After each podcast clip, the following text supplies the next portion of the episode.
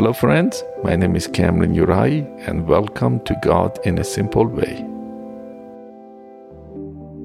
Why am I trying so hard to accomplish things on this planet? Why am I always dreaming of accomplishment? Why am I always dreaming to do something I never done before? Why am I always trying so hard to achieve something, to do something on earth? Apart from, you know, make a living and, you know, that's different story, make a living, you know, doing things. But apart from that, what, what is this uh, drive inside us as human to try so hard to achieve something. We, you know, what is it? I really don't know, but I do know that I do have it. And some people are overachiever, some people are underachiever, some people are just achievers. I don't think I'm even any of that. I do have a desire to achieve things, but again, I'm not overachiever or neither I'm an underachiever. I just have this desire to achieve.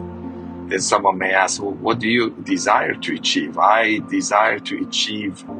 Um, these are the things I don't. I can't even say these are the things I want to achieve, but these are my desires I desire to learn to love. I desire to really exercise love on people and exercise kindness, show them love, show them kindness, inspire them to love other people. That's, those are my biggest desires on earth.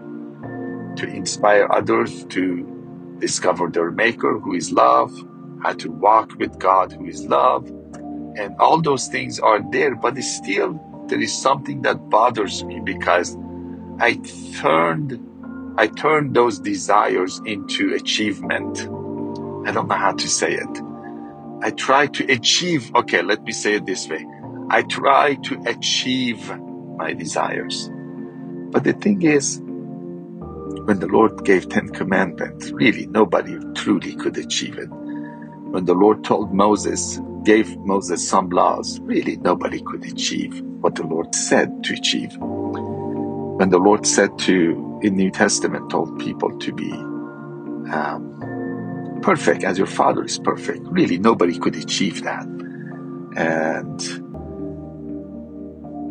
they were they were stoning the prostitute because the law said you know, don't commit adultery, but she couldn't really do that for different reason, and she couldn't achieve what Moses said, and then they wanted to uh, stone her. Then Jesus Christ walks in and he says, if you have achieved everything that I told you to achieve, then you go ahead and cast the first stone. Meaning, if you don't have, he said, if you don't have sin, if you never committed sin, meaning, if you achieved every single thing that Moses told you to achieve, and do, go ahead and cast the first stone. Then nobody could do it, and they dropped the stone. But it looked like that I have a stone in my hand that I throw at myself because I cannot achieve everything that I set myself to achieve. And for me, it's not the matter of sin as much, but it's the matter of achievement and I became my biggest enemy in the area of achievement because I'm just telling myself day and night, you have to achieve, you have to achieve, you have to achieve, you have to achieve. What? The commandment Jesus gave his disciple. Love God with all your heart and love others as you love yourself. That's a wonderful commandment. That's amazing. And we should be able to achieve it. Not really. I have tried. I will still try but to put the pressure of achievement of love, I should not have that pressure. Still, I have the desire, but the achievement comes from God, not from me.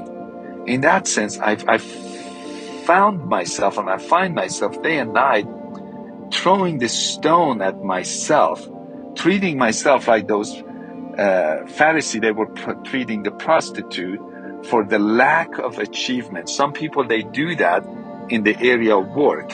But some people, they do it in the area of love, but it's still, it's wrong. I cannot achieve anything. I could desire it, but not achieve it. It's the Lord, it's Holy Spirit that will help me to achieve the desires of my heart and to achieve the desires of His heart, which is love. In that sense, I repent.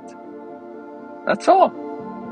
I have to go to Jersey Mike and get some sandwich now. Bye.